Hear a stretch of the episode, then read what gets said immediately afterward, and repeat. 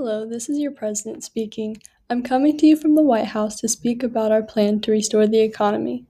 The failure of the Federal Reserve was a major reason for the market crash.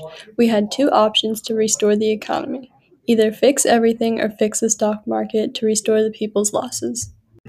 The stock market failure was due to people investing small amounts of money they owned and too much money they received from banks as loans. With the deflationary spiral, things quickly escalated as the market crashed in 1929 due to the high unemployment and low prices on goods.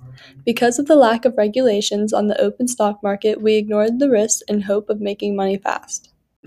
I ask that you, the people, would place your confidence in us as we work to regulate and restore the stock market Congress and I have passed an act which will require businesses to publish all stock offerings and will make them responsible for any misinterpretations.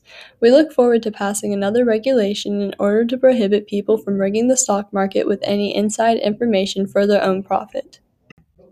This should make everyone feel much safer with their investments.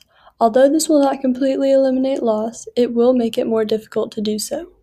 Thank you, your president.